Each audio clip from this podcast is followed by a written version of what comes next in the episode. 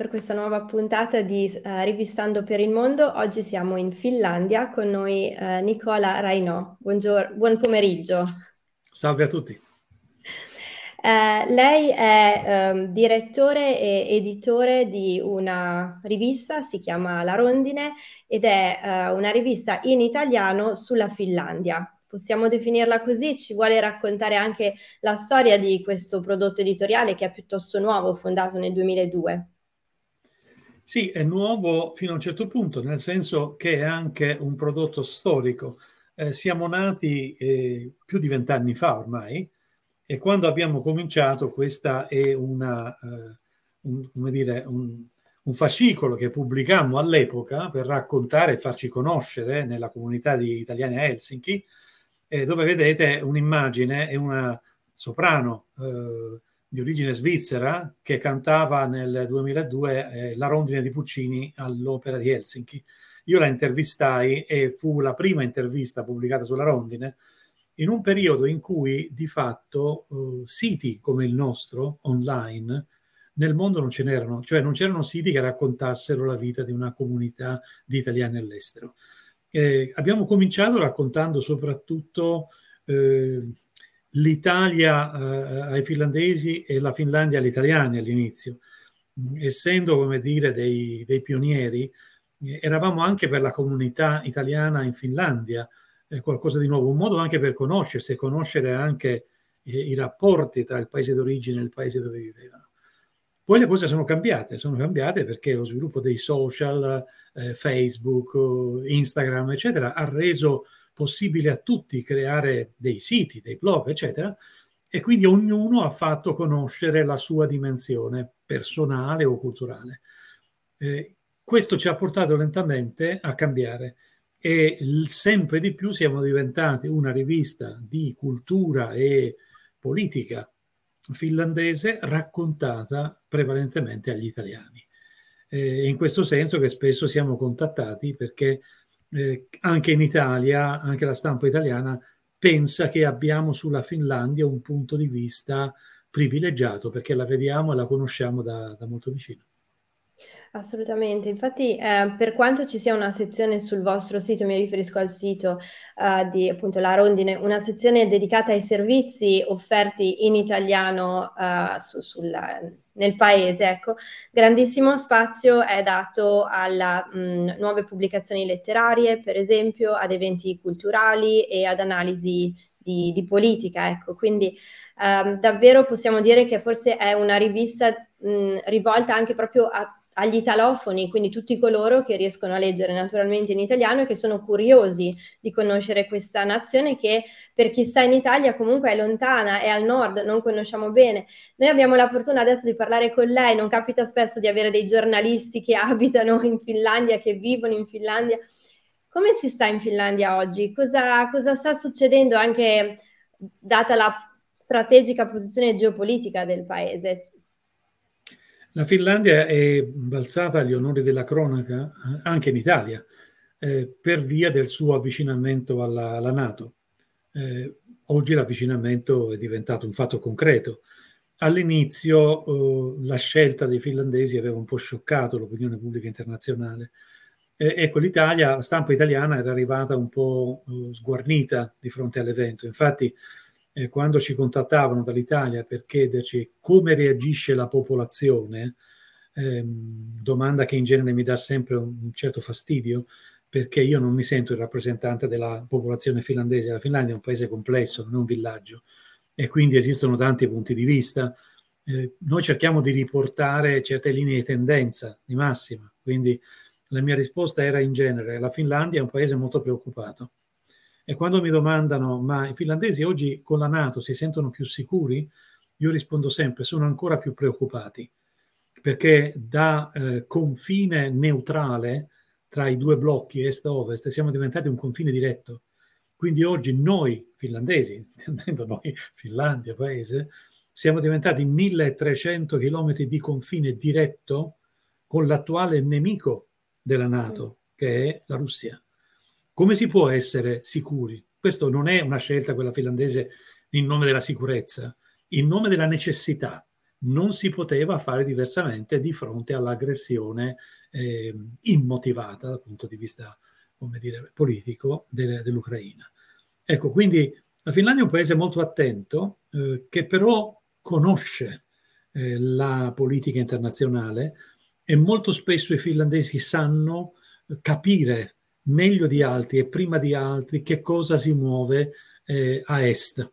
Hanno una tale e lunga consuetudine di rapporti, eh, non solo diplomatici, ma anche politici, economici, di scambio eh, con la Russia, che molto spesso sanno leggere e interpretare eh, segnali che altrove restano muti. In questo senso eh, trovo davvero incomprensibile che ancora, eh, per esempio in Italia, non abbiano capito quanto sarebbe importante avere un'agenzia di stampa a Helsinki per parlare non solo della Finlandia, ovviamente, ma per parlare degli equilibri est-ovest. Noi abbiamo, c'è la STT che ha una, come dire, eh, gemellaggio con l'ANSA italiana, ma non esiste un'agenzia italiana a Helsinki. Possibile che non capiscano quanto sia strategicamente importante questo osservatorio, soprattutto il contatto diretto con centri di studi internazionali di politica che in Finlandia sono di altissimo livello e che aiuterebbero a capire non la Finlandia, ripeto, ma a capire gli equilibri est-ovest. Ecco, questa è una cosa che vado ripetendo da anni, ma mi pare che non sia compresa abbastanza. Ecco, della Finlandia ci si ricorda quando c'è un evento, un fatto, qualcosa ecco, la Finlandia entra nella Nato. No, la Finlandia eh, ha studiato e osservato i rapporti con la Russia da tanti anni e quando è entrata nella Nato ha fatto ragion veduta, sapendo esattamente perché ora era inevitabile farlo. Mi incuriosisce sapere che contatto avete con la cultura locale, come selezionate gli, gli, eventi, la Finlandia è un paese molto vasto, anche se noi da, dal sud dell'Europa non ce ne rendiamo conto forse. Appunto, allora come selezionate le notizie culturali da coprire? Che relazione avete anche con l'elite culturale, se vogliamo parlare in questo senso, con gli scrittori, con uh, i poeti, importanti conoscere per chi vuole avere davvero una percezione di cosa avvenga, no? uno sguardo sulla realtà dal punto di vista finlandese e che voi cercate di proporre al lettore. Beh, dunque, ehm, intanto, come dire, raccogliere notizie e informazioni in Finlandia è molto facile, nel senso che basta iscriversi eh, alle grandi istituzioni culturali, ripeto, non so, l'opera di Helsinki, il sistema museale finlandese, eh, le, gli istituti di politica internazionale, basta iscriversi, chiedere di entrare nella loro mailing list e si viene sistematicamente invitati eh, a tutti gli incontri, le riunioni, sia quelle online sia quelle nelle istituzioni preposte. Quindi noi siamo regolarmente invitati, la realtà è che siamo pochi, non possiamo andarci sempre, ma per esempio quelle online partecipiamo. Per darti un'idea, inaugurazione di mostre, grandi mostre, veniamo invitati e omaggiati. Mm? Eh, all'opera eh, basta chiedere di, di, andare alla prima, eh, si è invitati con un biglietto nelle primissime file, insieme con la grande stampa. Ecco, c'è qualcosa di estremamente amichevole nei rapporti con le istituzioni finlandesi, che agevola e aiuta anche a selezionare gli argomenti di cui parlare. Noi non parliamo di tutto, non possiamo, non ne abbiamo i mezzi. Ovviamente selezioniamo quello che si può. Eh, abbiamo persone che si occupano di musica, per esempio, anche di musica eh, pop, metal, eccetera. Eh, io mi interesso un po' più dell'opera, ma posso dire che forse il nucleo, noi abbiamo due eh, nuclei di interesse fondamentali. Uno è certamente la politica, ma per necessità, perché ci rendiamo conto che la politica finlandese è talmente sconosciuta agli italiani che raccontare che eh, Sanna Marin non è eh, soltanto una bella donna eh, con uh, talenti straordinari, è una normale costruzione di un buon politico finlandese. Spieghiamo che quando si veste in quel modo non è un'eccentrica, si veste di bianco e di nero perché quella è la divisa da funzionario dello Stato finlandese, no? sono tutte banalità, però conviene raccontarle. Allora, la politica da una parte per necessità, poi invece per vocazione il mondo letterario, perché eh, diciamo, l'asse portante della rondine accanto a come dire, la parte eh, tecnica organizzativa, ma la parte culturale è legata a tre traduttori. Eh, mm. Siamo oh, eh, ehm, Marcello Canassini, ehm, Antonio Parente e poi io.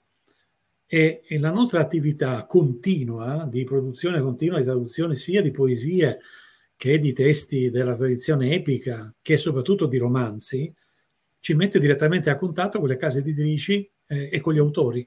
Quindi incontrare gli autori, discutere con loro, intervistarli è una cosa che facciamo volentieri. Se guardate, sfogliate le pagine della, della Rondine, per esempio, troverete ecco appunto gente come Kari Hotakainen, Sofi Oksanen, ehm, Arto Pasilinna, che sono stati in vari tempi da noi intervistati, seguendo lo sviluppo della uh, traduzione in Italia delle loro opere. Le faccio uh, un'ultima domanda legata all'associazione che è alle spalle della rivista La Rondine. Da, dallo, questo osservatorio associativo, come sta cambiando la migrazione dall'Italia verso la Finlandia? Forse qui ho meno dati di quello che lei si immagina, nel senso che la nostra attività è prevalentemente quella della rivista. Eh, l'associazione è una struttura che serve un po' a, di sostegno, di supporto, ma non è un laboratorio di ricerca. Però certamente abbiamo dei, dei dati, abbiamo osservazioni da fare. La migrazione degli italiani in Finlandia è cambiata radicalmente. E quando sono arrivato in Finlandia ed eravamo, eh, diciamo, tanti anni fa, eh, appunto, eravamo alla, alla, fine del millennio scorso, ehm, c'era una migrazione prevalentemente di tecnici. Per tecnici intendo eh, gente che lavorava per esempio nel mondo della ristorazione, ma anche nel mondo della meccanica, nel mondo industriale. Poi c'è stata una seconda ondata, che è la ondata, de, io chiamo dell'epoca della Nokia, quando tantissimi giovani italiani ehm, sono arrivati in Finlandia entrando nel giro Nokia, cioè sia gli istituti di ricerca informatica, sia quelli delle applicazioni nel mondo digitale, qui si sono formati, poi ne sono usciti e alla fine dell'impero Nokia eh, sono andati in altre eh, ditte oppure hanno messo in piedi delle proprie eh, iniziative industriali. Uh-huh. gente che si occupa di, di, mondo digitale, un carissimo amico, uno dei primi eh, dire, collaboratori della Rondine, eh, Stefano Alberico, per esempio, ha fondato a un certo punto una ditta che si occupa di ehm, come criptare, per esempio, ehm, i siti istituzionali, ma anche siti privati, per difendersi dagli attacchi hacker, per esempio. Ecco, lui è un tipico figlio della, del mondo Nokia, che poi è diventato un, un grande tecnico ehm, a livello europeo eh, di sistemi di difesa, eh, come dire, contro, contro, gli attacchi degli hacker. Altri, altre storie sono, sono più simpatiche, ci sono eh, dell'epoca della Nokia conosco per esempio un carissimo amico che ha fondato una, eh, un'agenzia di viaggi in Lapponia e oggi è forse una delle più importanti agenzie eh, mm. di questo tipo che accoglie un pubblico internazionale ma prevalentemente italiano e eh, aiuta, aiuta, a scoprire le bellezze del paesaggio, mm. delle avventure possibili nel mondo, nel mondo lappone. Quindi eh, è tutta gente che poi continua anche a collaborare in vario modo, per esempio con la Rondine. Siamo sempre rimasti un po' un punto di riferimento. Vabbè, io sono il, il vecchio, come dire, ma sono cambiate diverse generazioni. Tre fasi vogliono dire anche tre generazioni. Oggi ci sono trentenni e quarantenni che collaborano regolarmente con, con la Rondine e in questo senso rappresentano un cambiamento.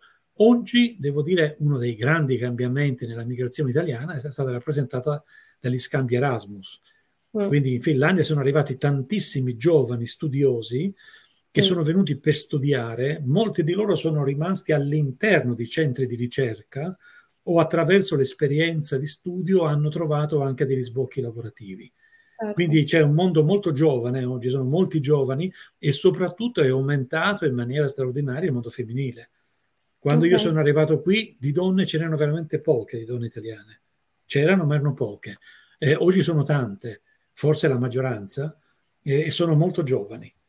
Quindi Anche tutta... per, il, per il sistema sociale, per, le, per, tutto il welfare state, il sistema sociale. Ah, non c'è dubbio, non c'è dubbio. Questo è un paese dove lo studio e la ricerca vengono premiati e si è molto valorizzati. Qui ti pagano per fare ricerca, eh, n- non cercano volontari. Sì. Quanto è importante conoscere la lingua finlandese? È fondamentale, è fondamentale. Eh, al di là della retorica per cui i nordici saprebbero tutti l'inglese, questa è una favola, eh, in Finlandia l'inglese lo conoscono tutti i giovani, eh, la gente giovane, la gente diciamo della, eh, i millennial tutti parlano l'inglese molto bene, eh, quelli già che hanno più di 40-50 anni eh, hanno qualche difficoltà, non tutti capiscono abbastanza l'inglese perché viene molto studiato, ma non è vero che ovunque si possa lavorare senza conoscere il finlandese, è proprio il contrario. A partire dai lavori apparentemente meno tecnici, come per esempio lavorare in un ristorante o anche nel settore, non so, pulizie per esempio, o trasporti pubblici, è assolutamente fondamentale conoscere il finlandese, anzi qui ci tengono moltissimo, è uno dei criteri di selezione. Okay. Eh, parlo ovviamente di lavori regolari, hm? cioè di lavori che hanno un contratto di lavoro, uno stipendio, eccetera. Ma non è importante conoscere il finlandese solo dal punto di vista proprio legale, è importante anche dal punto di vista della comunicazione. Certo. Eh, quella, quella eh, fantasia molto circolante che i nordici sono persone chiuse, che non comunicano, eh, voglio ricordare che molto spesso è un limite di chi li incontra. Il mm. fatto cioè di avere soltanto un po' di inglese come lingua per comunicare eh, rende chiaramente più complicato eh, comunicare. Ma se uno conosce un po' di finlandese e riesce a parlare questa lingua, incontrerà persone molto più aperte di quello che si racconta.